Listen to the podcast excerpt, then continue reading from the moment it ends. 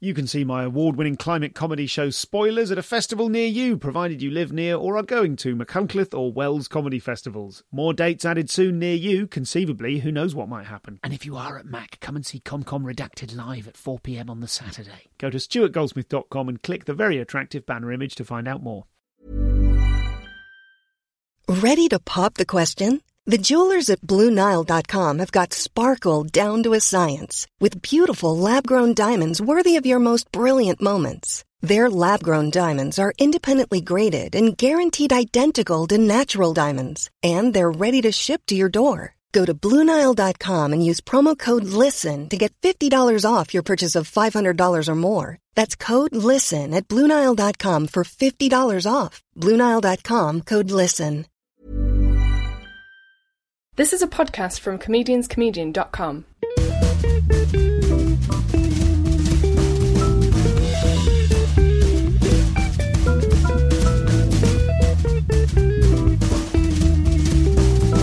This is the Comedian's Comedian Podcast. Hello and welcome to the show. I'm Stuart Goldsmith, and uh, this is the brilliant, the absolutely wonderful Angela Barnes, who, as we allude to in this conversation, uh, Angela was an early guest on this show, and I decided not to release the episode because basically her kind of zero to hero story was so she had such an incredible start to her career that I didn't. I worried that no one would learn from it, and so we've sort of made a mutual decision at the time. I mean, basically, it was like I, I started writing jokes, I turned out to be brilliant at it knew loads about comedy, smashed all the competitions, started getting work straight away. And I thought it's going to be a bit, probably a bit painful for uh, for lots of people starting out who may be listening. Um, and also, I thought it would be better to talk to her when she was in a position to look back on a body of work and, and reflect upon it. I'm very pleased I waited. This is uh, a really excellent conversation. It's got all your classic uh, comedians comedian podcast stuff in it. Um, she's she's very very hard. She's a very she's very hard. She's a very hard worker. Um, she's very disciplined. A tremendous work ethic, and as you'll be pleased to know, it turns out a lot of that is based in her anxiety and fear of failure. Mwah! Vintage stuff. So, without further ado, uh, this is the absolutely brilliant Angela Barnes.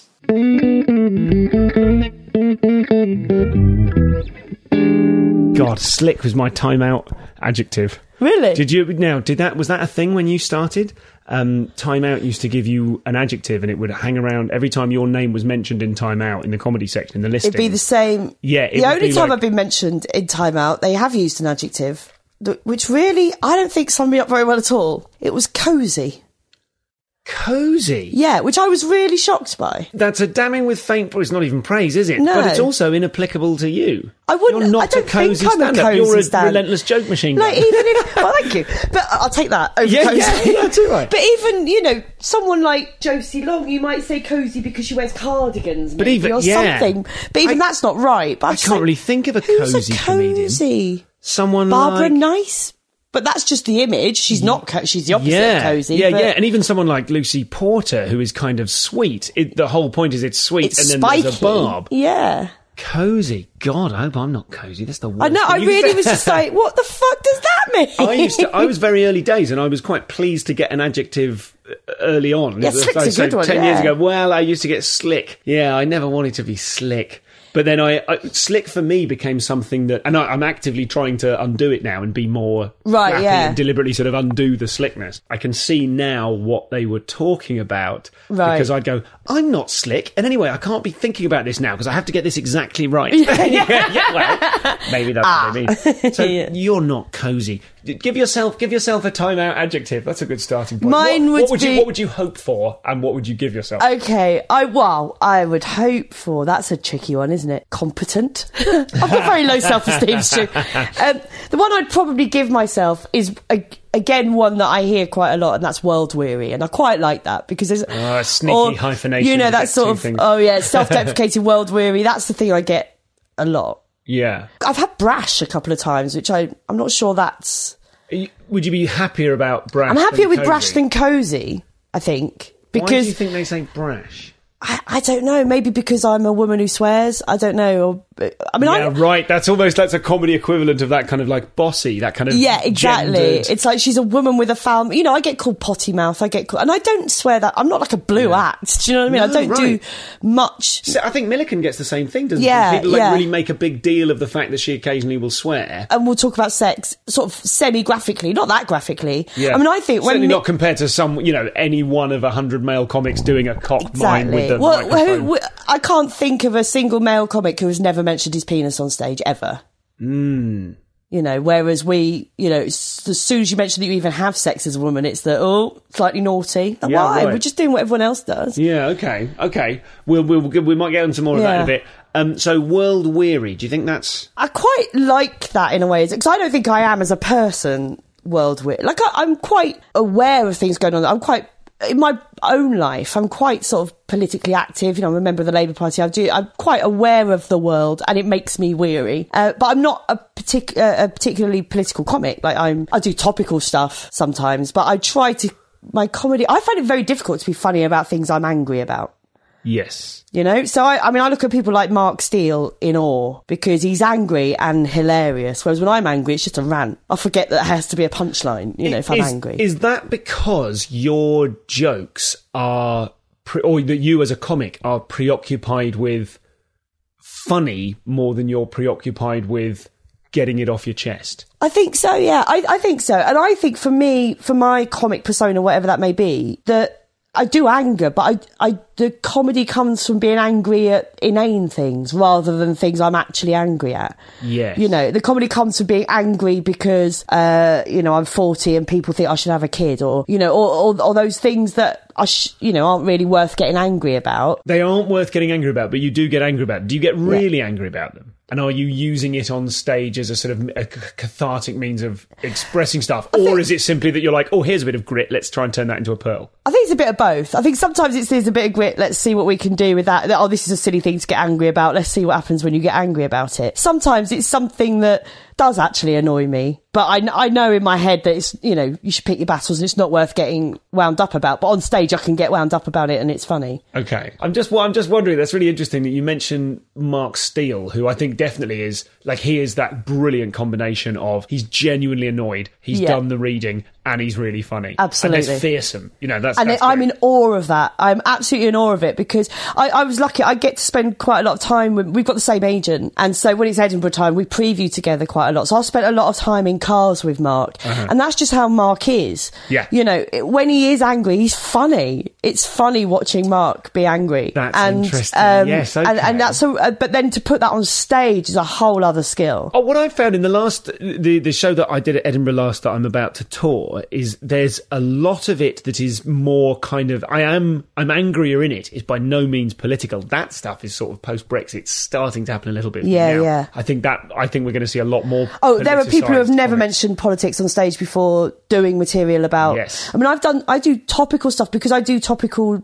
shows. Like I do Mock the Week occasionally, I do news quiz on Radio 4, things like that. So I, I have to be generating topical. But so I'll do things that are topical, but I wouldn't say that I'm particularly political. Yes. Okay. In that I know what my politics are. I wouldn't necessarily think somebody who's watched me at a gig would know what my politics are necessarily. Yes. Okay. Well, what I was going to ask was, or the, the analogy I was going to draw was that for my stuff at the moment, or the, the, the current touring show, I'm angry. I'm angry because I have had to leave London against my will. That's one of the threads of the show. Right, yeah. And I know that for me, I walked around, I walk around being angry that I've had to leave London against my will. Like it genuinely, it was, I'm not, it wasn't an easy show to write by any means, but I had a thing. I had, I had the tiger by the tail. I was like, Yeah. I have to talk about this because I'm bloody waking up worrying about it and being annoyed about it. If that's if that's consuming your days, how can you not write about it? It really was exactly. So Yeah. I suppose when I, when it comes to kind of political stuff, and I, I suppose this is this question I'm putting to you rather than to myself, which is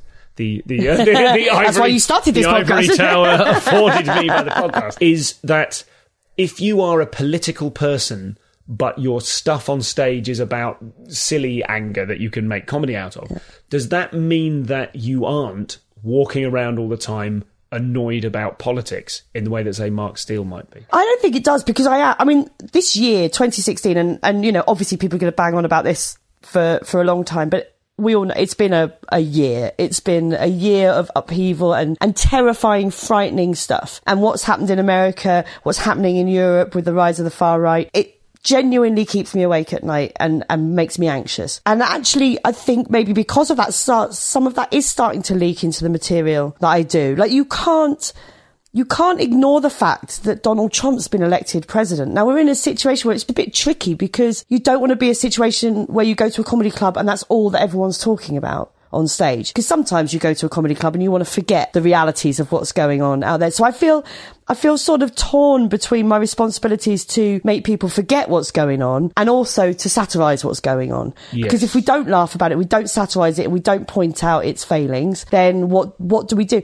All of us feel powerless at the moment. I think there's a lot of that feeling, you know, I, I, I don't know what else to do. You know, I don't know what's in my power to do. And as a comic, you could argue, well, one of your powers is to satirize what's going on or to, to look at it. But on the other side of that, sometimes people just don't want to remember what's going on when they're sat in a comedy club. And I think that again can be a difference between doing your own show and doing a gig on the circuit. Like in my own solo shows, in my preview, I will talk more about that sort of thing than I will in a 20 minute set in a comedy club. In a 20 minute set in a comedy club at the moment, I might me- mention Brexit and do some jokes about it, but they'll be very, um, the, the jokes I do in comedy clubs about Brexit aren't pro Remain, which I am. Mm-hmm.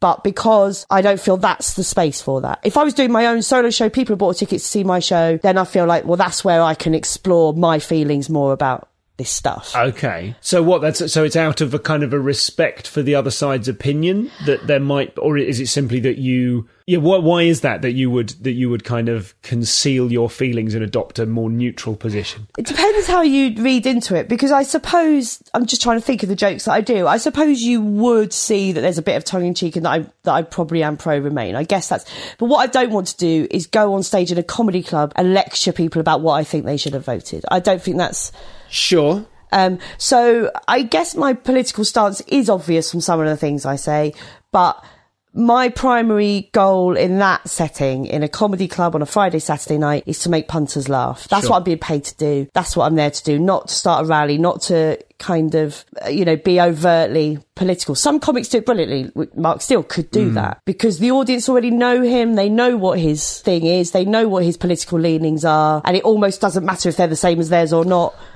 you can laugh with Mark Steel because whereas I haven't, I, I am much more about, um, I think in a comedy club setting, much more about the sort of minutiae of life rather than the big Yes. stuff. Well, you're we, gigged together recently at Old Rope, and for me, the, the I made some notes at the times. So I didn't want to forget any of it. But the joke that I don't need to look at my notes to remember is the one about um, Farage going to America and offering to be an ambassador for the UK. Yeah. a man, and the, the structure of the joke, and I'll butcher it here, is that so you establish that, and then you said that's a, a man doing a job he isn't wanted to do. He's like one of those guys that wash your windows at the lights. Yeah. Which I think is, I mean, it's such a strong joke. It's just, it's one of those ones where the audience, they almost rock back. They're like, oh, yeah, that's great. You said the thing. It all makes sense. The planets align. Mwah, mwah. Beautiful joke. So, with something like that, do you think it's fairly obvious from that joke your distaste for Farage? Absolutely. But I think Farage is a, is a figure of, like even, there's a small minority. I don't believe that everybody who voted leave is a supporter of Nigel Farage. Sure. right? So therefore, there's a difference between uh, that split of 48%, 52%, and people who think Farage is a clown and people who don't, right? So I think Farage is sort of fair game. Because I mean, the things he does are ridiculous. So I, I, uh, yeah, obviously that's it's obvious the way I'm going to talk about him, the way and, and Donald Trump the same. You can't ignore the ridiculousness of it. You can't ignore that he's a reality TV entrepreneur. He's now the president of the United States. You know, that's inherently, come on. you know, I can't pretend to be fine with that. So there are certain lines that can be drawn. I'm, I'm just, I'm wondering, I suppose I was sort of asking, do you feel as a satirist that to a certain extent you have to take a neutral position so that you can make fun of both sides? Like, I think I often hear that in comedy that Yeah. people go, I don't want the audience to know which way I vote because my position has to be able to lacerate both sides. Yeah. I'm wondering at the moment whether are we hearing you lacerate both sides or are we actually it's kind of clear where you're coming from because Yeah. of the targets you choose. But I, I think often in satire, what you're actually doing is you're you're satirizing whoever has the most power at that point. Like one of my heroes is Linda Smith, and she uh, was a socialist her whole life. But she, the thing that she said, and she would always do, was be to take the piss out of whoever's in power, be that Labour, Conservative, whoever. If you're in a position of power, that's where you are fair game for satire, if you know what I mean. And, and Nigel Farage, okay, not exactly in a position of well we like to think he's not in a position yeah, of power, but Christ, anything could happen. Yeah, yeah, you yeah. know, right now he seems to be. It doesn't matter what, whether he's been elected into a position of power. He seems to just be taking it for himself, and so therefore, uh, fair game, I think. And I, and if if Jeremy Corbyn was leader, I would be uh, was uh, prime minister. I mean, uh, but uh, you know, if that were to happen, I would satirise him equally. I think. Um, And what would you? Because if you're a Labour voter, you're a member of the Labour I am. Party, and you're like, would you simply not regard yourself as having to do that job? Like, might you find other jokes funnier, other of your own jokes? Maybe. I mean, I'd have to be in that position to. I the Tories were in power when I started comedy, so I I don't. You know, I don't know how I would, but I do think that whoever is in a position of power, you know, their their powers are limited. There's never going to be a perfect prime minister. That's never going to happen. So therefore, they're there to be questioned and and uh, satirized as much as anyone else. You're one of those people who, like Kevin Bridges, when Kevin Bridges did So You Think You're Funny in 2005, whenever we did it, everyone looked at him and went, Oh, you've been doing comedy for 30 years somehow. Do you know what I mean? But you haven't. You're brand new. But then you have this quality. And I think you had that quality as well. It was like, here is the fully formed package. Here is a hard-working joke writer who knows what she wants to talk about. Thank you. Well, I think I think I mean, so I I was 33 when I did my first open spot, so I think that makes a bit of a difference. And I'd been a comedy fan my whole life, so I'd absorbed that sort of language of stand up by osmosis. I think my whole life. Yes, but so had I. I But- started late and I've been a comedy fan forever. I don't think absorbing. There'll be a lot of people listening to this who are like, "Oh, I've been a comedy fan for years and years." Doesn't mean they're going to be a joke No, writer. Can, I I, just want to push you a bit It- harder. it's on, so funny. I, well, it's so funny hearing you say because you know what you never know how other people perceive, perceive what you are as an actor, or, or you know. And I I know from me writing my material that that stuff comes kicking and scream. I have to yank it out with pl- It doesn't come easily, right? I like I It's a wonderfully mixed metaphor. It comes kicking and screaming like a baby, Be- which I have to yank out with pliers. I was a, a forceps birth. So, um, like, I know the process I go through with writing. I know the ups and downs of it. I know the amount of stuff. Like, I have to write a hundred pages to get a page of anything that I would say out loud on a stage. So I, f- I don't feel like I'm a tight joke writer, but I think what I am maybe is quite um, strict with myself. What I'm not, I know what my strengths are, what they're not. So I am not an improviser. I'm not somebody who can have a germ of an idea and go, I'll work this out on stage. And I know there's a lot of comics who can do that, but I don't trust my my brain enough to do that. And one day I'd like to just give that a try and see if it does work, you know, because I know that does for some people. And, and you are you can play a panel game and you can chip in and you can build on things. I mean, Yeah, in a yeah. way you are an improviser. Maybe I am, but I just got in my head that I'm not. And my my brain is my own worst enemy, and I think a lot of us can say that. But in in terms of of writing and performing, I am my own. I am my own worst critic, and my brain is constantly every day telling me. Who the hell do you think you are? right? You used to have a proper job. What are you doing? This isn't your job. This isn't what you do. and you're able and believe you me we'll get into that Yeah. but you are able to process that as discipline whereas i think some people might experience that kind of like you've mentioned self-esteem we'll Yeah. talk about mental health Yeah. um some people might find that that feeling of i can't do this means that they become inactive Yeah. whereas your feeling of i can't do this means that you work all the hours it does both. It does both. That I, I have periods of, of activity and periods of complete paralysis when it comes to writing, where I think that's it, I'm spent, I can't do it anymore. And I get myself in a cycle of, you know, if you have a day where you just have, or, or you know, you can't think of anything to write about, or you, you know, the tyranny of sitting in front of a blank screen or a blank bit of paper, and uh, and then I, I spiral, I spiral really quickly into you can't do this. You've you've fooled everyone this long, and it doesn't matter how much evidence there is. It doesn't matter how many times my agent will go to me. You've just done what the week, or you've just done this, or you've you wrote that thing, or you've got. I've seen you do loads of new material. What are you talking about? You don't turn over enough. Doesn't matter how many times people show you evidence. Your brain, there's that little irrational part of your brain that overrides sometimes, and I can go three months without writing a joke.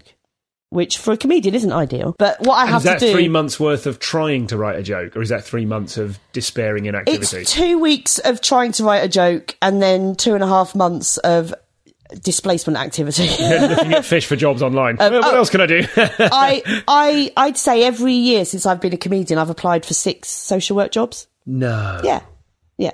Never followed it through, but I have periods of time where I go, that's it, game over, done. Start applying for social work jobs. And what it is? Do you recognise a a regular uh, trigger for those kind of? Is it a bad gig? Is it a tough writing session? is It- it writer's block? What what are the what are the moments that? Oh, that's an interesting question. I've not really analysed it that fully. I think partly it's my own. My whole life, I've had cycles of ups and downs. So the part of it is just part of that, and I, so I just go with that now.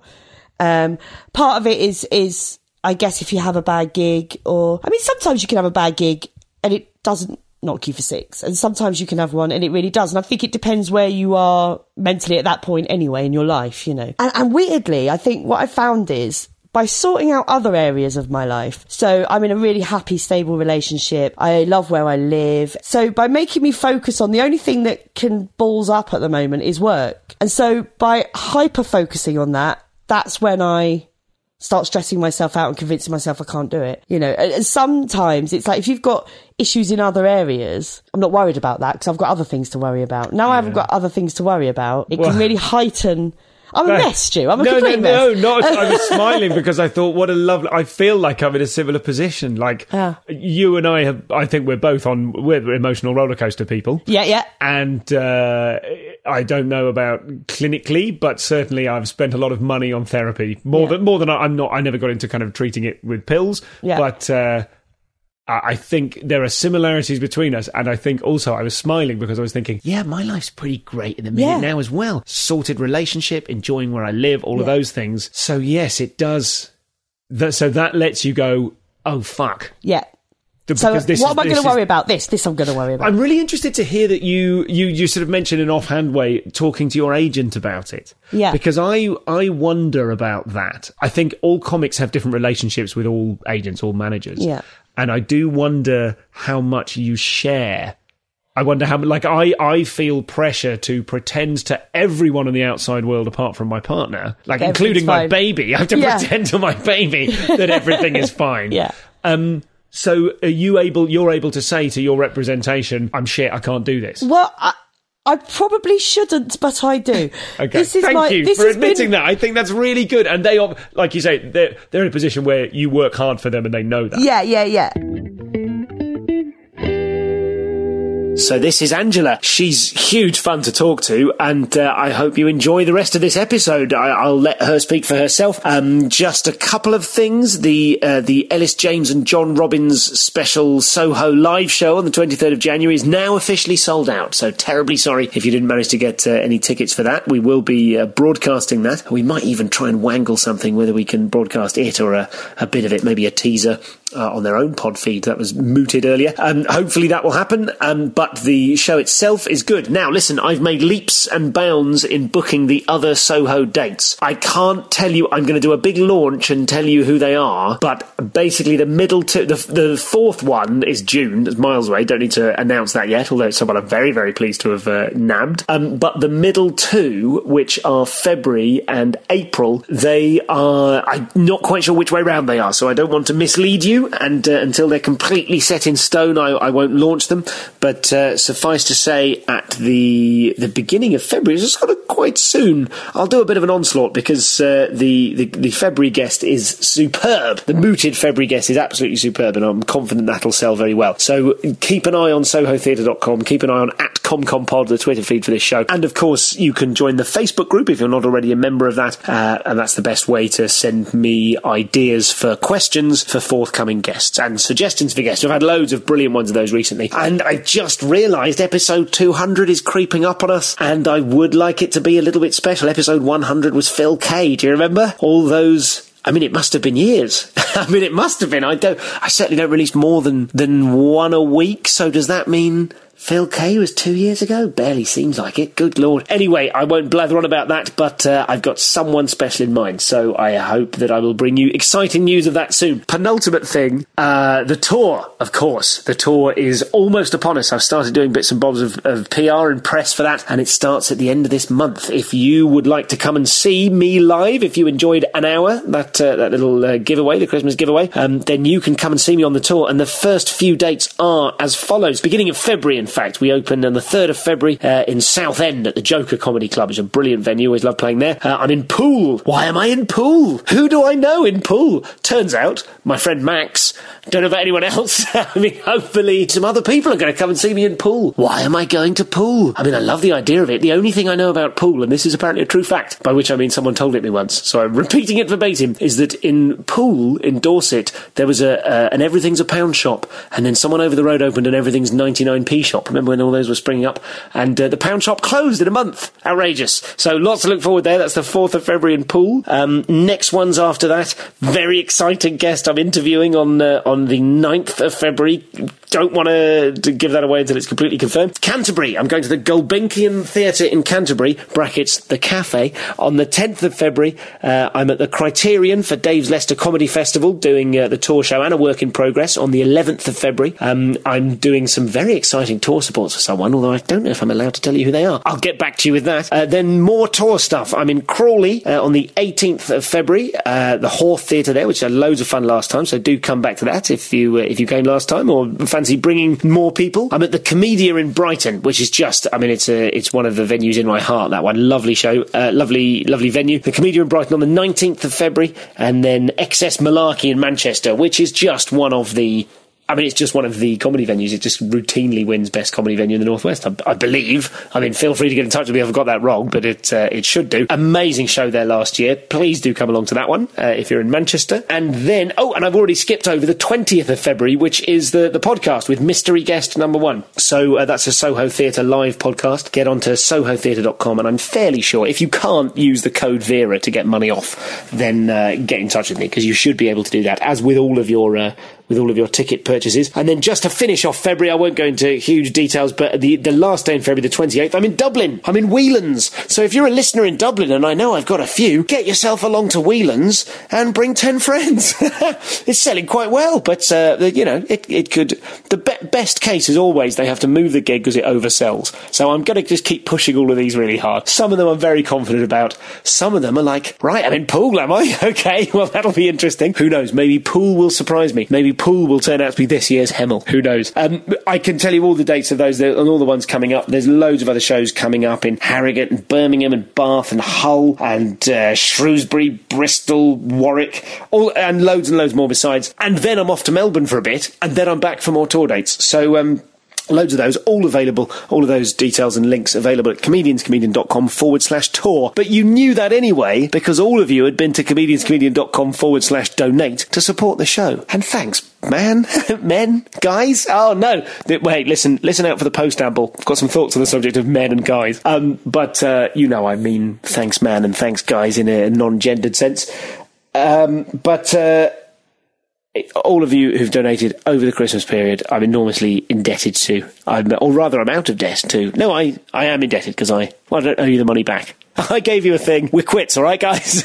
but um, I'm very much obliged. I'm very, uh, very grateful for the support uh, of my lovely listeners, and that includes you. If you haven't already made a donation to the podcast to show how much it means, not show, you don't just show anyone, but some people like to go, some people like to donate because they think it's a worthwhile thing, and some people like to donate because they like getting in touch with me and, and saying hi and I'm, I'm into what you're doing, and some people like to donate because they're feeling flush. Um, I hope no one feels forced, but I do hope that everyone who's able to donate, who likes the show and feels it's worth, for example, £2 a month, you can set your own recurring donation. Or, for example, a one off £20 donation. I like to think that all the people who do that recognise that they're supporting the show for the people who can't afford to. And once again, if you're a student and you send me a three quid donation, I love it. I'm so grateful for it. Please don't apologise. There's so many people like, sorry, I can't get more. You don't need to be sorry. Thanks. I'm really glad you're on board. So that's all of that. You can't buy a t-shirt, as someone called And. You can't buy a t-shirts. that's quite GLC, isn't it? You can't buy a t-shirt, as someone called Andrew found out to his chagrin earlier this week, because they've all sold out. So please don't go on the website and buy them, because I'll only have to refund your money. Don't even do it as a joke in your droves, please, because I'll just, I've just got to remember to take the t-shirt buying bit off the site. Um, and that is all of that check out sohotheatre.com. I can't announce those dates yet, but I think you're going to like them. So jump over to there, use the code Vera for a discount, and um, come and support the tour, gang. Let's get back to Angela. I'll chat to you briefly at the end, and then we'll have a little post amble. Back to Angela Barnes.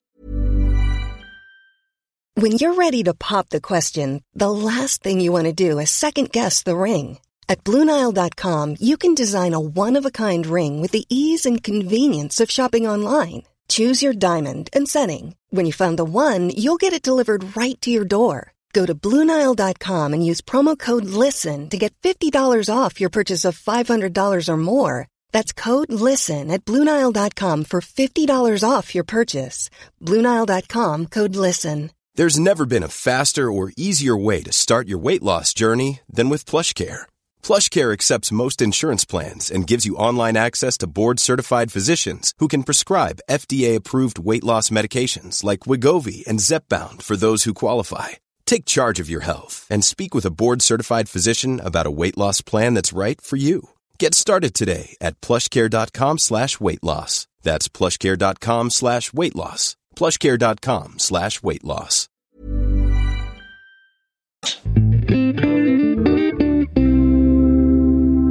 My late teens, early 20s, through that time, I had a bit of a tumultuous time mental health wise, right? So since my 30s, I would say, I, I kind of adopted this tell people how you're feeling strategy because otherwise they don't know. And I re- realized that every time I'd got seriously ill was because I hadn't told anybody what was going on and it get out of hand. So by saying to people, Hey, I'm not feeling good at the moment, that means I've put that in someone else's head and they're keeping an eye on me. And that's a strategy that's got me through and it works for me. But the downside of that is I wear my heart on my sleeve and probably a bit too much. And probably I can say to people, you know, I don't think I'm up to this to the wrong person. Yeah, okay. you know, Yeah. to somebody who doesn't really want to think you're not up to the job they've just booked you for. Sure. You know, and I have to remind myself sometimes to like, come on, you know, confidence has to fake it till you make it. That that kind of I have to give have a word with myself for that. Like you don't feel like you can do this, but this person has booked you to do it because they think you can. And if they think you can, you have to think you can. And you know, I I'm constantly having to have a word with myself um, about that. And sometimes it works and sometimes it doesn't. Um, and that whole thing with my, I mean, my agent's brilliant. And um, the person who looks after me is, I mean, his job in managing me is managing anxiety. and he knows that. And, uh, and he's really good at it. And he's really good at knowing exactly when to say, should we go for coffee? And I, 100% every time I go for coffee my agent, afterwards I feel fine. Because he knows what to say. He knows what I need to hear and he can present me what we were talking about before. You know, I can't. I can't present myself with the evidence I need. I can't go, well, you did the week and did well on it, or, or you did news quiz and people liked it and tweeted you about. I can't, but he can present me with that evidence as an outsider, and I go, oh yeah, that did happen, yeah, and then I feel better. That's never going to come from me. That always has to come from an outsider. When you say a tumultuous time, Yeah. as a younger person, I Yeah. know there are a lot of people listening to this show, and we cover a lot of mental health stuff on it. Yeah. um, who really appreciate. There, there will be people I think who are currently having a tumultuous time, perhaps at the age you were. Yeah. So if you want to talk about that a bit more, Yeah, I'm happy talking about it. Like I, it's funny that, because people often say, "Why don't you ever talk about this stuff on stage?" And I go, "Because it's it's not something I'm particularly." I don't think I can do anything with it that people haven't already done. Like mental health is a well covered topic on stage, particularly for comedians. Because let's face it, how many comedians do You you, don't even know? need to finish their you sentence. know, right? So it's not like, oh, that's going to be breaking new ground. If you talk about the fact you've had depression, you're like, you know, I don't feel like it's something that I need to. Like, wait a minute, world, you have to hear this about me. Okay. Because I think it's actually almost a given with most comic or a lot of comics. Or even if it isn't, it's like, have I got anything particular I need to say about it that hasn't been said? I touched upon it in my last Edinburgh show sort of, but in quite a throwaway way because, and I think actually that's more helpful to somebody. The fact that I could do a bit of material and go, while I was in a psychiatric unit, this thing happened. And it's almost like people don't go, wait, you were in a psychiatric unit. The joke wasn't about being in a psychiatric unit. That was a setting for a routine that I needed to do. And I quite like the fact that that that was throwaway and not the, the point. Yes, that also that also has its own kind of micro catharsis to it Yeah. because you're proving to yourself that you can mention it lightly because it's Yeah. not a big deal. So Yeah. you're you're kind of owning it. Yeah, none in a- of this stuff is way to- secret. uh, Yeah, is sure. a secret. Um, Sure. It's just that, you know, if you ask me, I'll tell you. I really, I'm a big fan of that. I, I think there are there are numerous ways to own something, Yeah. and one of them is to do a big show about it. Yeah. and one of them is to prove to yourself how fine you are with it by Yeah. not needing to do a big show about it. Yeah. I think that's really interesting. Yeah, exactly. I just don't feel like by doing a mental health show, and like I said, my last show touched on those issues, um, but it was more specific about a more specific thing. Whereas to do the big, you know, this has been my journey with mental health.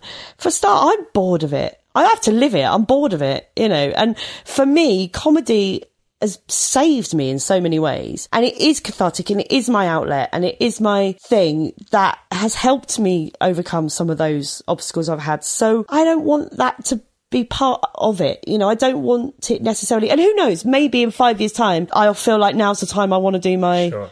Show about that. Never say never. So coming away from the idea of doing jokes about it, and I appreciate, you know, if you're bored of it, you don't want to kind of get, Oh, yeah, get like into I said, it. in this, But- I'm happy to, if it's interesting, I'll talk Well, about it. Well, I'm interested I- in it from the perspective of you.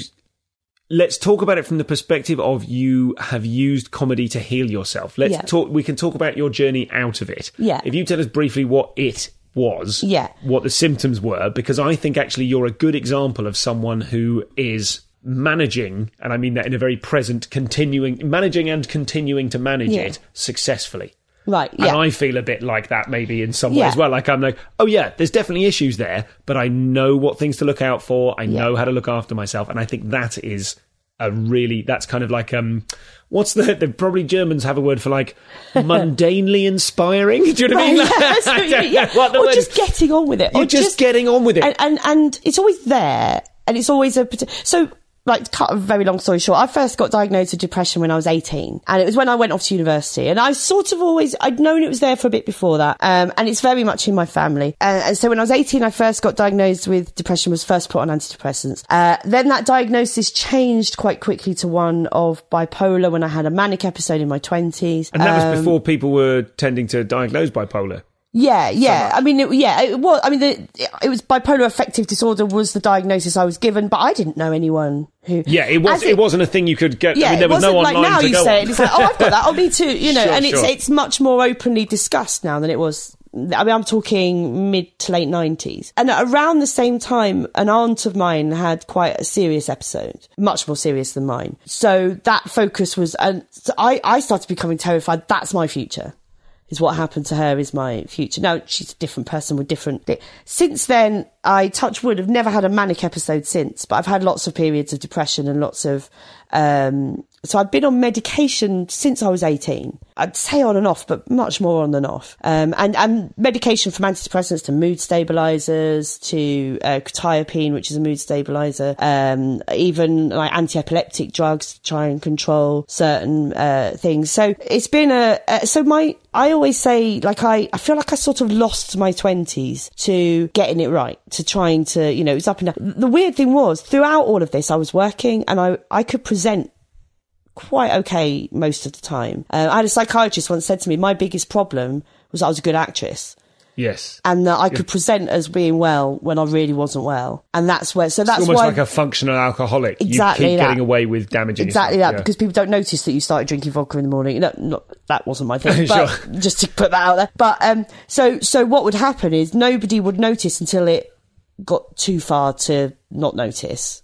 And then that takes a lot of recovery. So I would have these sort of spells of not working, then go back to work, then spells of not because it was uh, so it was just learning how to spot the signs. And I was very lucky. I had my best friend who I lived with in London for a long time. She was a mental health occupational therapist. She's a great person to live with. Yeah. I mean, the poor girl never was never off duty. That's a winner. That's Um, like uh, getting a flatmate who is training in massage and needs to Exactly, practice. right? Well, this is going to work out. But I bet this poor girl was that would you know have to sort of go. I think maybe you need need to, you know, go and go and see a psychiatrist. I think maybe you need to.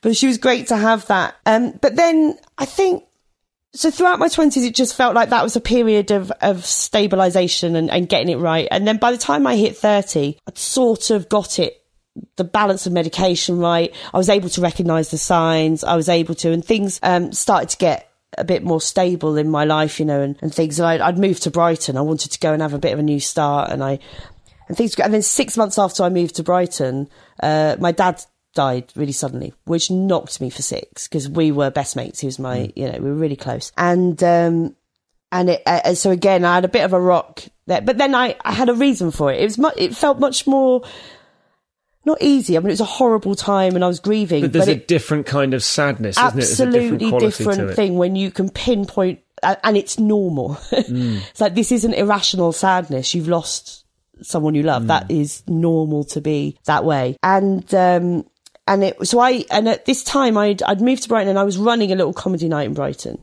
because I loved comedy.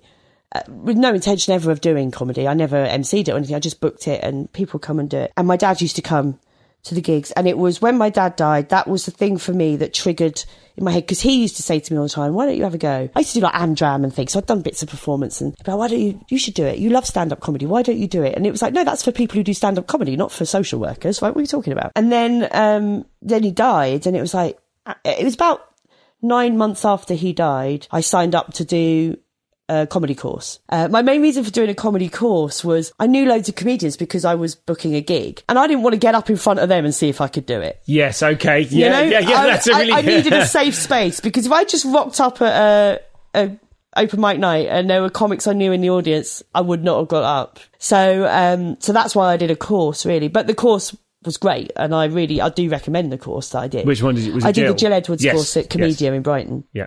And it, was, and it was brilliant. And that was that really. And then it was six months after I did the course before I did an open spot. And it's funny, Jill, so Jill, who runs the course, Jill Edwards, she always says this thing about me to her pupils now. Cause I go back now and talk to the, like do a little Q and A sometimes with the, the courses that she does now about what it's like being a jobbing comic. And um, she always says to them, I got where I was going quickly by going slowly. That's the thing, because I was always so anxious about making a fool of myself or that I wasn't ready to do something that I would always wait till I was more than ready for doing it. So I, I you know, I wouldn't do my first open spot till I knew I had five minutes of material that could work. And then I went out and started gigging that about. And I wouldn't do a 10 until I knew I had 10 minutes that would work. And I would do that by doing different fives. Which could is put two fives very together. contrary, I would say, to what most people do, which is overreach themselves. Throw themselves in at the deep end. Yeah, and of the- course, yeah. what happens then? What you, what people then realise is that the comedy world's a small world. If you tell a promoter you've got ten minutes and actually you've got seven and you're going to pad it, and then you go and die because you lied,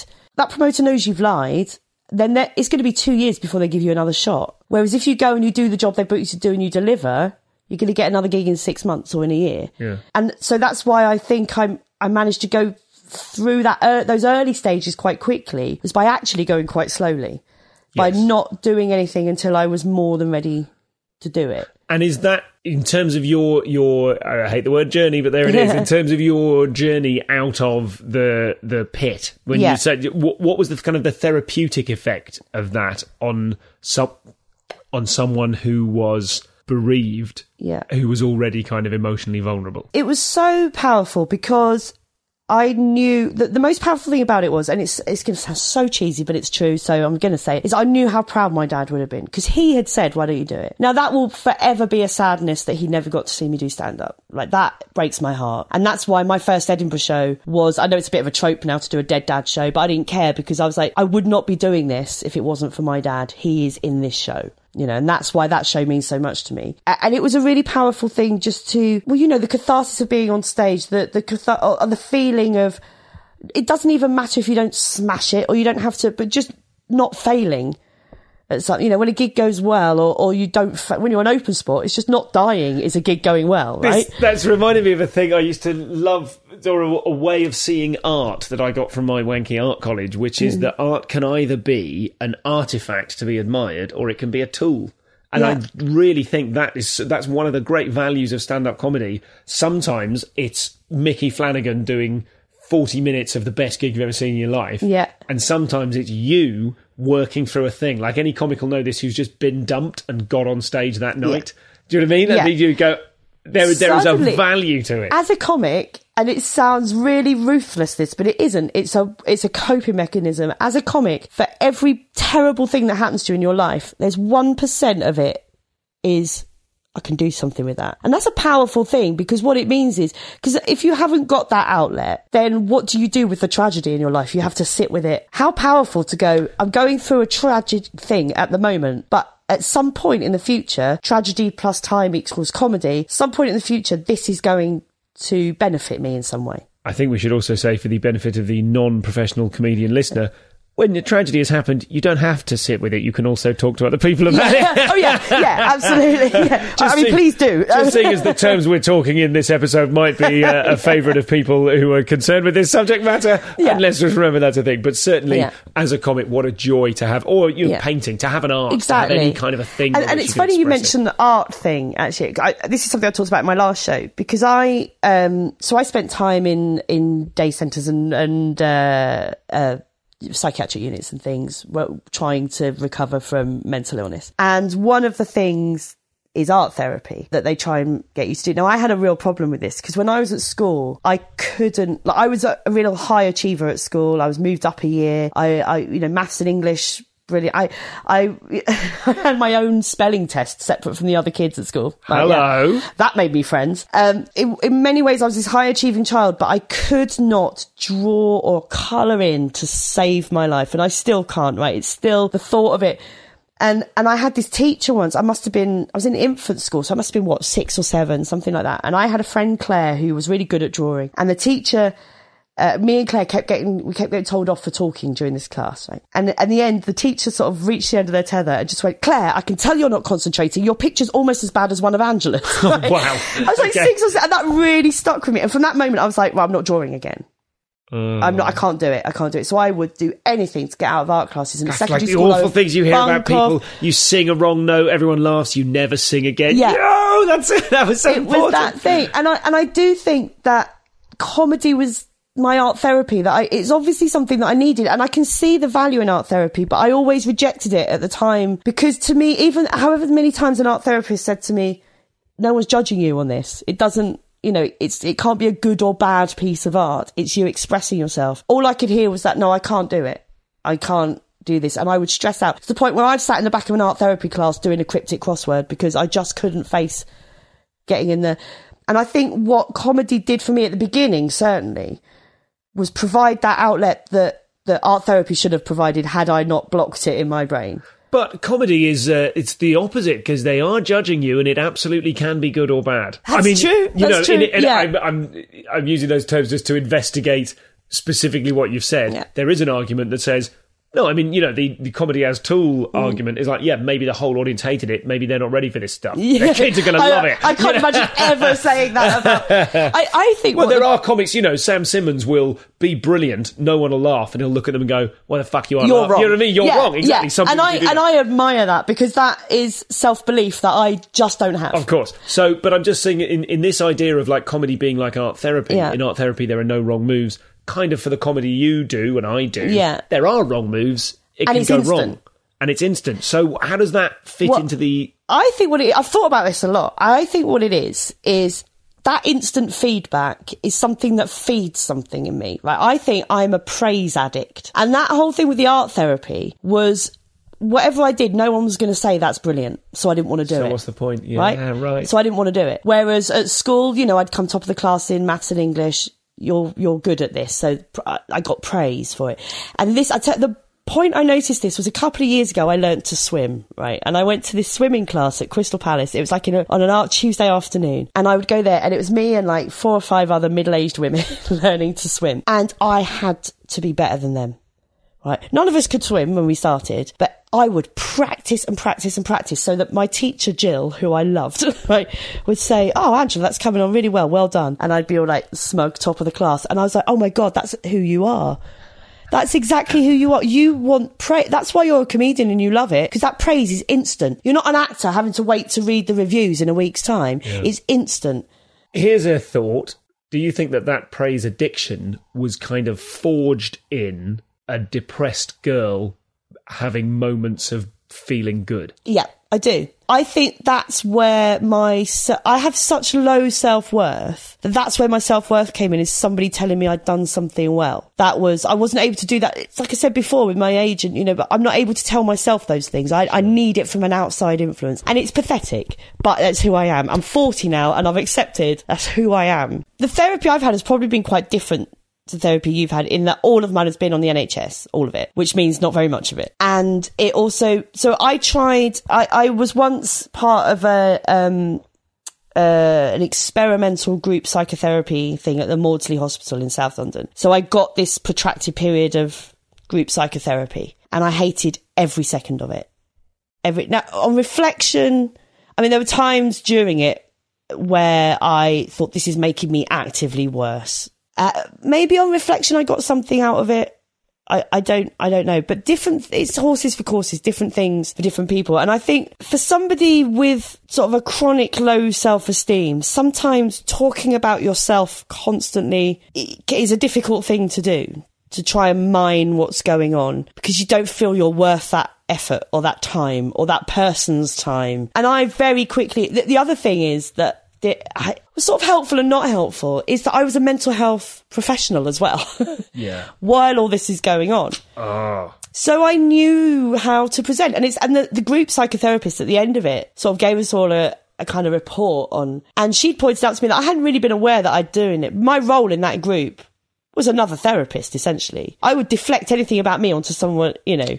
Right. So it kind of, it was kind of helpful working in that field in that I knew you know, I understood my illness and I understood what was going on, but not so helpful in the way that I also underknew, understood the system and how to present and all of all of that stuff. So I also think part of my getting better was not working with vulnerable people anymore because I think yeah the comedy was part of it, but I think also if you're I mean, I, I believe that working in those fields has a shelf life. I believe that um, it's difficult jobs. Working with people in crisis is difficult. When that's your day every day and you, all you see is people who are in crisis or struggling or you know that can't not rub up off on you unless you're a robot right? So and i worked with many people in that field who I felt had done it for too long and should have stopped. And I do think part of my getting better and get, gaining more confidence generally was not doing that work anymore. So not only was it doing comedy, it was taking myself out of work that maybe for somebody with my issues wasn't the ideal setting. And what do you think about the kind of the long term implications of your solution, like your your professional comedy based solution to your mental health? Well, I don't like to think too much about this. I don't like to think too much about it because I know that mental health is cyclic and I never take for granted when I'm well, even though it's been a, you know, now what, how old am I? Eight, nine years since I've had a particularly debilitating ex, uh, episode. I don't take that for granted at all that there could be another one. Again, it's like alcoholism. You need to Yeah. regard yourself as that's it Yeah. forever. You're recovering forever. Yeah, exactly. And I, for this year, right now, I am medication free for the first time since I was 18. Completely free of medication. Now, I never thought that day would come, right? I feel like saying congratulations, but I don't You- know if that's negative I- people who well, at the like, moment, exactly. You seem happy. Good for you. But but that's not to say that medication's a bad thing. I want to stress that. Mm-hmm. I'm just saying that right now in my life, I'm not needing it, and that is a new thing for me. That may change, and almost certainly will change at some point in my life. I'm very much. I don't think too much about the future. Um, ask my financial advice. Uh, I should think much more about the future than I do. But I'm very, um, like a lot of people say to me, so I'm 40, right? And a lot of people are surprised by that when they've met me. Uh, you know, comedians that have known me, they're surprised that I'm 40. And I say it's because I feel like I lost my 20s.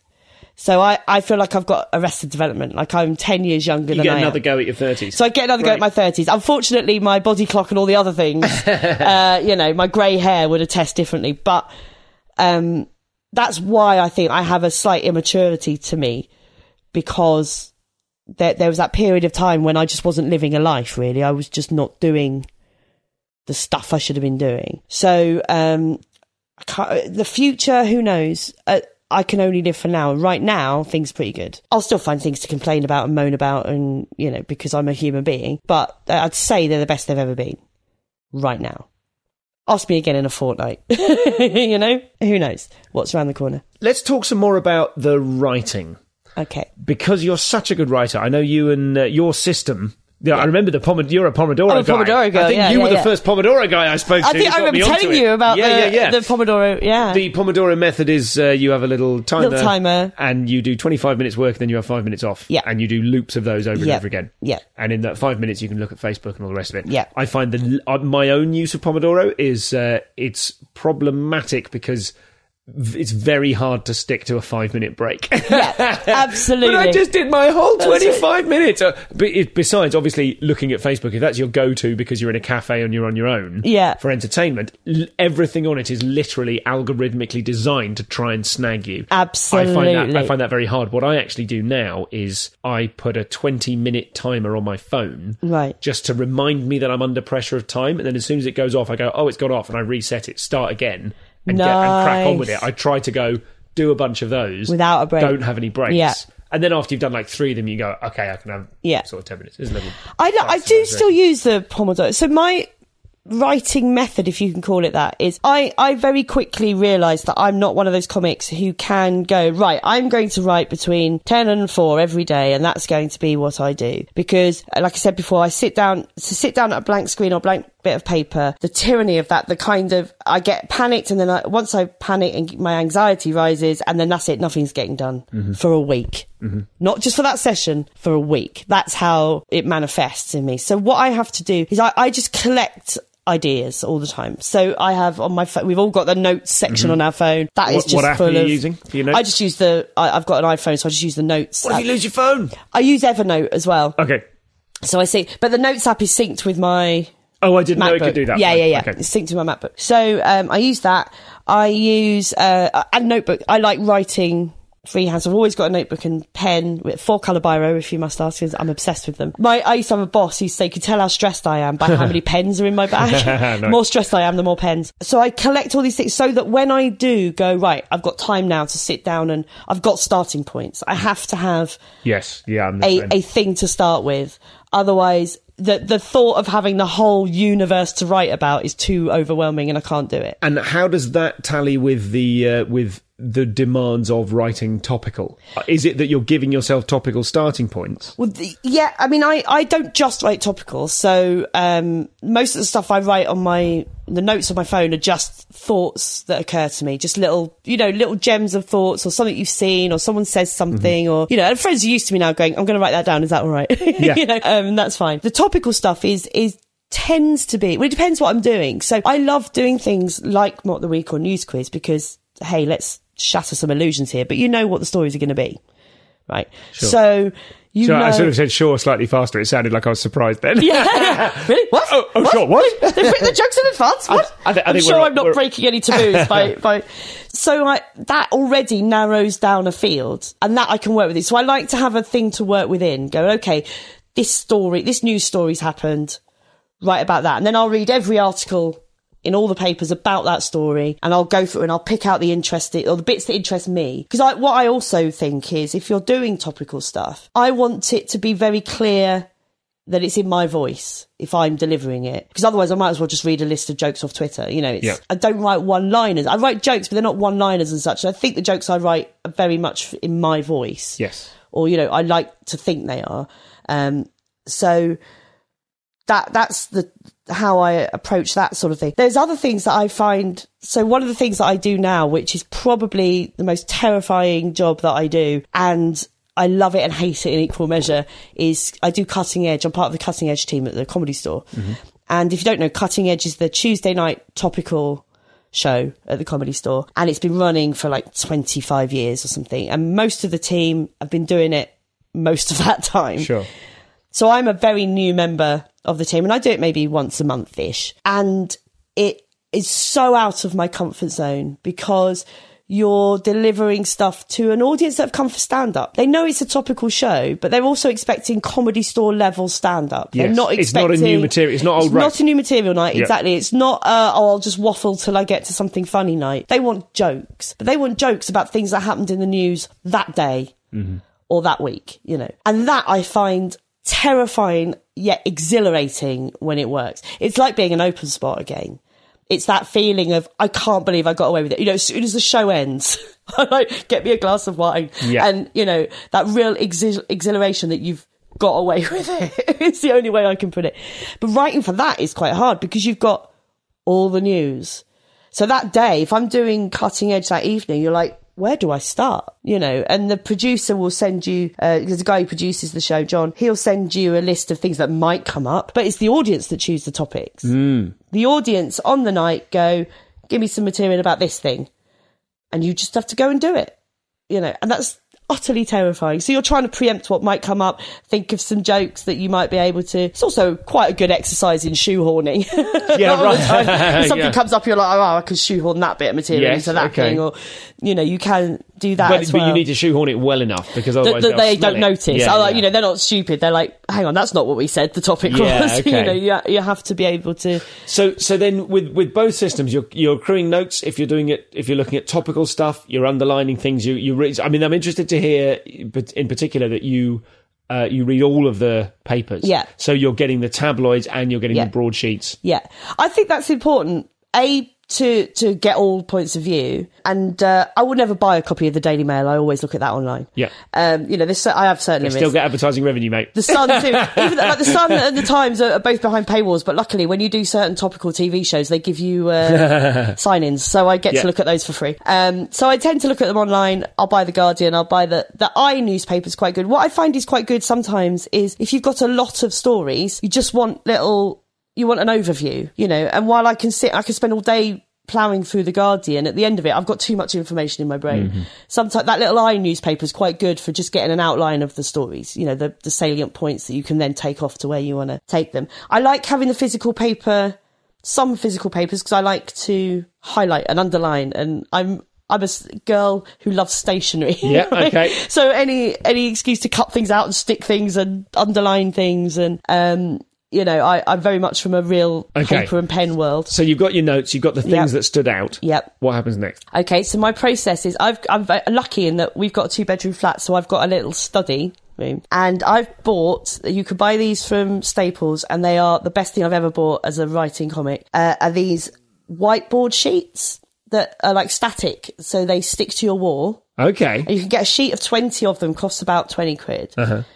And my wall in my study is covered in whiteboard sheets. Oh, please, can you take a picture and send it to me when you Yeah, get home? sure, I would love sure, to accompany this with that. Uh, and and I write on that. So I've got whiteboard markers, and I do diagrams, and I write on there. I do flow charts. Um, And when you say when you say you do flowcharts, what Yeah. does that mean in terms of like so you what I'll thinking do, of the idea? if- so if, for example, um, I'm trying to think of a new story. I did a thing recently about um, uh, policemen wearing cameras now. yes. So I would put camera on there and just free association, everything I think of to do with cameras, right? And then I think about policemen, think of free association, everything I can do to think of policemen. And then you just, you can, it's a visual representation then for you. See, are there any funny links between what I've written there and what I've written there? And you're writing these all out in big, thick marker big pen thick on a great marker big pen white. on a oh, big I love it. So I like to just look at it all at once, you know. And then I might go. Um, so one of the jokes I do is about how.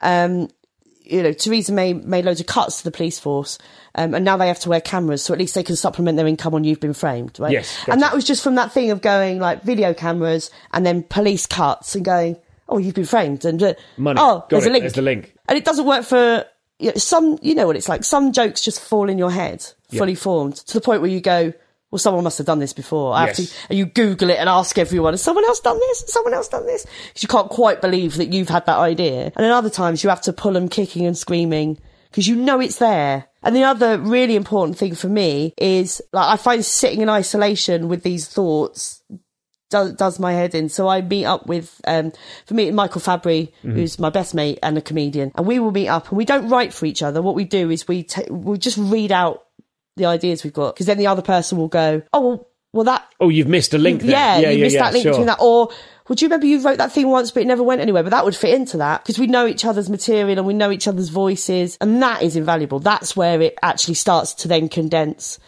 into something. So when we did Old Rope together, the new material night, the other that you were Mm-hmm. You at, and Michael were there together. Michael and I were there together. So I was with Tiffany, who runs it. I always say, "Can you put me and Michael on together?" Because we will spend that day go. This is what I'm going to do tonight. This is what I'm going to do tonight, and just That's so consolidating it together. That's such a great idea. yeah, just because it, it's just to put it in someone else's head before you do it to an audience. Mm-hmm. It's just you know, you know, if it's just an audience of one person, it's Yes. like otherwise I don't trust it to go from my head to an audience without a filter. so so tell me then about refining that once that works because something I noticed and it's interesting that kind of join the dots technique yeah that, that Yeah. links that link technique is um, something I noticed I was looking at one of your one of your stand up for the week clips that's online Right. it's about OAPs on drugs right? Yeah. and literally and I'm going to murder the stuff now just just on the notes the amount of punchlines per second or per minute whatever when you're old, it's the best time to take drugs. It's not like you've got to get up early for work in the morning. Bang. You'll never have a problem finding a vein. Bang. You might not be able to heat a bungalow, but you could heat a teaspoon. Bang. And I'm, I'm pointing out, uh, she does not say bang at this point. bang, bang, bang have to tell them where implies, the bang Laugh implies a big audience laugh. I don't think my nan's on cocaine, but she does knock out jumpers at an alarming rate. My nan couldn't be a dealer. She has trouble working one phone, let alone two. And it's just like wallop, wallop, wallop, wallop, wallop. And every one of those was getting a, la- a laugh. Right. And, and a, a deserved laugh. And you're changing the. It's almost like there's there's idea number one was it's the best time to take drugs when you're old. Yeah. Here's three punchlines about that. Idea number two: Would I know if my if my own old person was on drugs? Yeah. Idea number three: Could my old person sell drugs? Yeah. Do you know what I mean? It's like it's just it changed the paradigm. It's like you're you're kind of um. I never know whether people know what I mean by a paradigm because, as I said, I went to a wanky art school. you know what a paradigm is, Yeah, right? yeah, yeah. I think every time I every time I, I visualize or, or talk about changing a paradigm, I always mind Mime, I say twisting twisting a thing. It's like there's a window to the world and it's square, but if you twist it, it turns triangular, and if you twist it again, it turns circular. Yeah. that's kind of what a paradigm is. And that's a boy brought up on play school with those windows. Look at Yeah, that. So you've you've got the you've got one sheet with camera and one sheet with police. Yeah. Have you then got another sheet or another kind of a mental overview of if I was a policeman, if someone I knew was a policeman, if Yeah. policemen had always been like this, if aliens saw policemen? Well, Do you know this I mean? is this is where something like so. Yeah, I do try and you sort of try and rinse it out. You know, just just go. Is there anywhere else I can take this? Have I had other thoughts that relate to this? And that's where. So I use Evernote. I don't know if you know the application. I know it, but I don't like. I, I use Simplenote because Right. it up it updates automatically. Evernote, I tried it once. I couldn't get in because unless you're online. Oh like right. Oh tube, yeah, and I yeah. like, I, I mean, I'm a bit of a. I, I'm so bloody in the stone ages when it comes to. I was just like, oh, I've heard about this one. I'll use that. Yeah, sure, sure, Um, sure. But what I like about it is that you it has a search function. Yeah. So all my notes eventually go into it, Mm-hmm. and then I can search. So I can go if I'm writing about drugs. I Put drugs in and any ideas, any thoughts I've had about, and they might be thoughts I couldn't do anything with before, but now suddenly they fit into this new idea I've had. Yes. So and you could go, well, I can take it that way with that. So that's one tool. I like, I do. uh, That's one thing that's said about this. I do sort of pile on punchlines, but I think that is almost a symptom of my insecurity. right? Yes, okay. Is that I don't trust that one laughs enough. So I better have another one just in case they don't laugh at that one, and then they might not laugh at that one. So I better make sure there's something else coming just in case. And I do. I mean that that clip. Is is that? I just want to challenge you on that. Is is that true that it's a symptom of your insecurity, or is it just good craft? It's just having a lot of punchlines. I don't. I don't know. I think it maybe a bit of both. I don't know. I just feel like because I there are some comics who um can really take their time getting to a punchline, and when they get to the punchline, it's worth it. Right? Yes. I'm not sure my punchlines are worth it, so I get to them as quickly as I bloody can. Yes. That's my. So I think it's a different skill. I'm somebody who, if I'm on stage and they haven't laughed for 20 seconds, even though I haven't said anything funny in 20 seconds because it's a 20 second setup, I start getting anxious. Okay. Yeah. Yeah. So it's almost a self protection thing to go. So sometimes I'll build in an extra gag on the way to a bigger gag because I just, I need to have a laugh on the way. I know there's a big laugh coming, but if I don't have one on the way, I'll start losing faith before I get there. And it's just that that neuroses serves you really well because think- why not have 10 punchlines instead of one? Yeah. What string to your bow that you don't currently have would you kill for? Oh my god, so many. I think one I would kill for is to take bigger risks. What I love about so James Acaster is somebody I'll take as an example because James, I knew James when he was an open spot because I used to run this little gig in Brighton and he used to come and do it, uh, and he was doing what all open spots do at that point, you know. And then I watched him grow into this, and what James Acaster did was worked his arse off. Like he was forever. I, I don't think I've ever known a harder working. Never known how to. He he used to stay at my house if he was gigging, you know, down that way, down in Brighton. And from the minute he woke up, he had his notebook out and was working on every train journey, on every.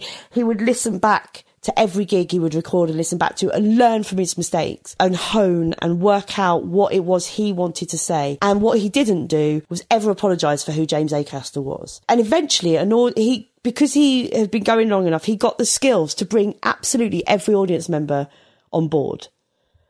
But what what he didn't do was fall down that crack that a load of us fall down, I think, where there's a crack between just doing what all open spots are doing and finding your voice. And the crack that you can fall between is being so scared that the audience isn't going to like you that you never take any risks. So you just end up doing the same thing all the time. And James danced across that crack by not giving a shit if the audience would, because he knew where it was going. He knew what he was trying to do and he knew that eventually he'd have the skills to do it.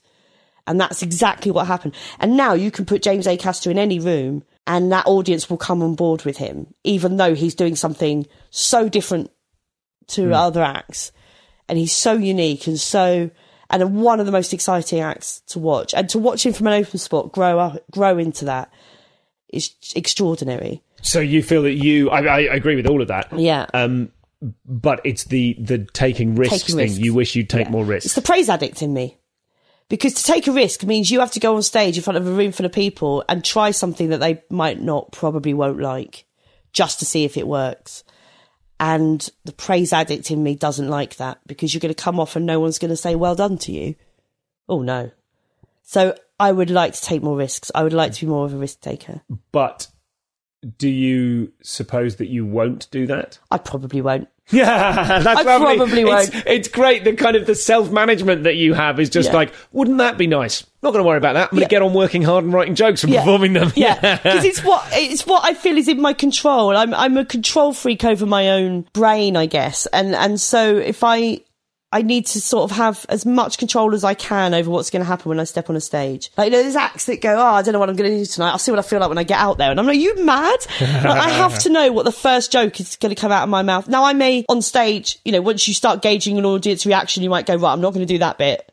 They're going to prefer this bit. Yes. Like, oh, that's know. a different thing, though, isn't it? But that's a different just, thing. Yeah, I've had a thought. Yeah. But I have never been on stage and had a thought pop in my head and go, I'm going to say that just to see what happens. Sure, I have, if I'm reacting to something that's happened in the room. Sure, of course. That's a different thing. You know, if you're having to react to a heckler or to whatever's happening in the room, then sure, then you do. You get that little adrenaline spike I- that helps you do that. I, I'm just thinking of um, having done. I did these the, uh, previews recently. This thing called Hell Week. It was only three shows. It was like me trying to write a new show.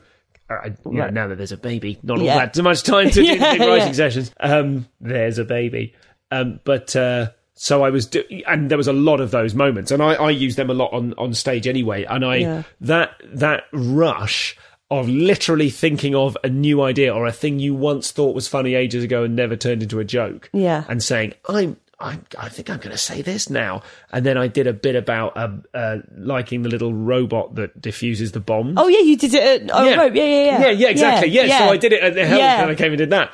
Um, and it was that's it's not funny on paper. Nothing about it is funny, and uh, and that I that rush of like that thrill of like just gonna fucking do it, yeah. and it died at Hell Week, and then it kind of worked at Old Rope, Yeah, yeah, right? yeah, yeah. And now I'm like. Well, how does that fit into my act? What do I do with that What do I do with that? Oh, great, great! I took a risk, and uh, there it is. I've got a thing about a robot that doesn't go anywhere. And the only time I'm happy taking a risk, I think, is when I'm MCing.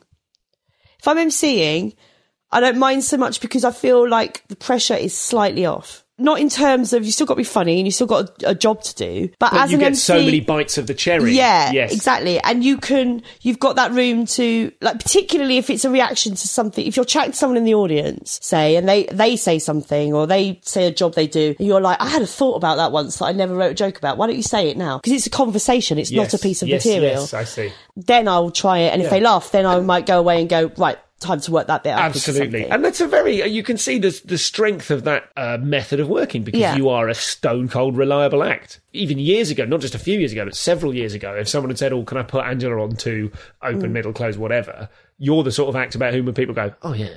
Thank you. So, okay, couple of quick fire ones to, uh, to before we wrap up. Which, some of these are new. Right. Which comic would it be most narratively satisfying if they killed you? Oh my God, Michael Fabbri. Yeah, I mean, it would, wouldn't it? That's just too easy a question for you, isn't it? Wouldn't it? It would need to be. It would Absolutely. be a, It's come close a it would be times. a suicide pact. Yeah. we have we have such a, a brother sister sort of relationship in that we bicker like we bicker like a brother and sister bicker. But if anyone else said anything negative to me about Michael Fabbri, I'd punch them in the face. Like Yeah, that's right. That's what our relationship's like. And which what elements of it of that relationship are so particularly suited to working together? Why is it that you and he are such a good? I think it's because we don't pull any punches. So if I think he's had an idea and it's shit and it's not going to work, I can tell him it's shit and it's not going to work. And, and vice versa.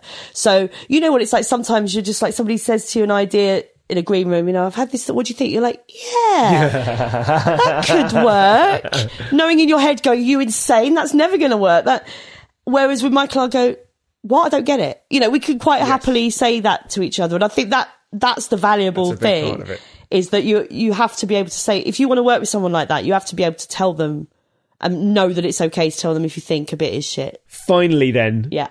what would be, and you can interpret this however you like. Okay. What would you have engraved on your comedy gravestone? On my comedy gravestone, I would have engraved she had a go. Like that's that's all I could. This ride I'm on, and I call it a ride, right? It's like it, we never know when it's going to end, right? It could end any. So I am at the moment. I make my living out of writing comedy. That to me is more than I ever hoped would happen. You know, and, and you sort of have ambitions, and sometimes you can drive yourself mad looking at what other people are doing, and should I be doing that, and why aren't I doing this, that, or the other? You go. The bottom line is you've you've made it, right? You're making a living as a comedian. That should be enough. So you had a go. She had a go, paid off. Whatever happens next is a bonus. Thanks, Angela. Thanks for having me. It's been fun. So that was Angela Barnes. Thank you very much to Angela for coming along. You can find her stuff online. She does loads and loads on Radio 4, so listen out there. Um, you can probably search her on iPlayer as well as on YouTube and all the other places you'd expect to find some stuff. So uh, look out for Angela Barnes. And thank you to Daryl for the editing. Thank you to all of my logging legends, uh, Olivia Phipps, Matt Hoss and Emily Crosby, uh, the uh, current team of, uh, I don't know, usual suspects? They're not suspects, they definitely did it. So thank you to, to those three heroes. And thanks to you for listening. If you'd care to make a donation, it's comedianscomedian.com forward slash donate. If you would like to support the show, and if you would like to support the show non-financially, you can leave me a positive rating on iTunes, all that blah, blah, blah, blah, blah. You can tweet me at ComComPod, email me info at comedianscomedian.com. There's still room for those people who would like to be part of the cavalry and help put up posters in, uh, in your places of work in any towns that I'm coming to on tour. And uh, you can email me info at comedianscomedian.com with the subject line cavalry. If you'd like to help out, thank you very much to those of you who've done that for me already and got in touch to say so. Uh, I will inscribe your names in something, but privately, you'll never see it. So uh, um, that's all of that. No post-amble this week uh, because of reasons, and uh, I might explain those reasons in more detail another time, or we might just put it down to a complete running out of time. But that's that for now. I'm off uh, to do the second leg of some tour support I've been doing for young Mr. Jack Whitehall, who has been. Um, we did the the New Oxford Theatre last night, which in two shows we did a, a matinee and an evening performance. I was just doing a little support slot at the top in these gorgeous, completely jam packed, full, enormous three tiered rooms, and uh, it occurred to me afterwards that those two support slots I performed to approximately approximately as many people as I did uh, throughout the whole of my Edinburgh run this year. so uh, just, I mean, what what's fascinating about that, and we've got some more coming up, so I might uh, I might sort of clue you in on some of those soon. I, we've got one or two really exciting ones, and uh, I feel very lucky to be uh, to be doing that. And um, also, it's so funny seeing the the the difference between the public and private faces of the show. You know that line of the curtain in a huge venue like that. In front of it, you've got you know literally thousands, or 1.7. That's plural, isn't it? Thousands of, of fans being all giddy and excited, and then behind the curtain, you've got a bloke and a couple of other people. You know, you've got like a, a tour manager and a driver and uh, uh, someone from management, and then it's just a guy on stage. You know, a very very talented uh, and uh, energetic, very funny guy, but it's just a guy. it really reminded me of all of those moments when um, you play at a club or you see a comic at a club, and the opening of the club is this huge kind of the lights are spinning or disco mode, or you know, there's like searchlight things. There's a siren. There's a huge, you know, pumping anthemic track played, and then a bloke walks out. and I, I'm, I'm sorry, I've accidentally made that gendered. Many apologies. A person walks out. It is equally hilarious either way, whether it's a man or a woman. It's just so much kind of dun dun da, and then yep, here I am. So it's going to be really interesting seeing how that progresses as we move to some uh, much bigger venues, and uh, I will be keenly watching from the sidelines to see how uh, how these big uh, arena touring guys fill the space and uh, and how that kind of changes performance and what have you. And I think I'm I'm fairly certain I can uh, I can wheedle Jack onto the podcast before too long. So look out for that. Uh, not a guarantee, but I think he's up for it. Lovely guy, very funny guy. If you haven't already booked your tickets to see him at some of the biggest places it's possible to see people, then I should get in quick. That's all for now. I will speak to you next week with an exciting American. I've yet to decide which one to release, but one of the exciting Americans. Speak to you soon.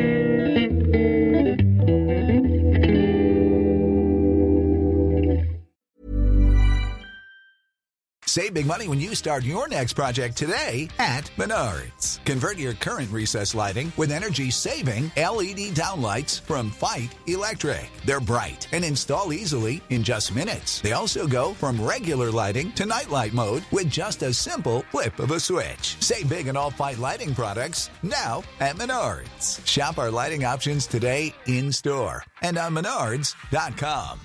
Save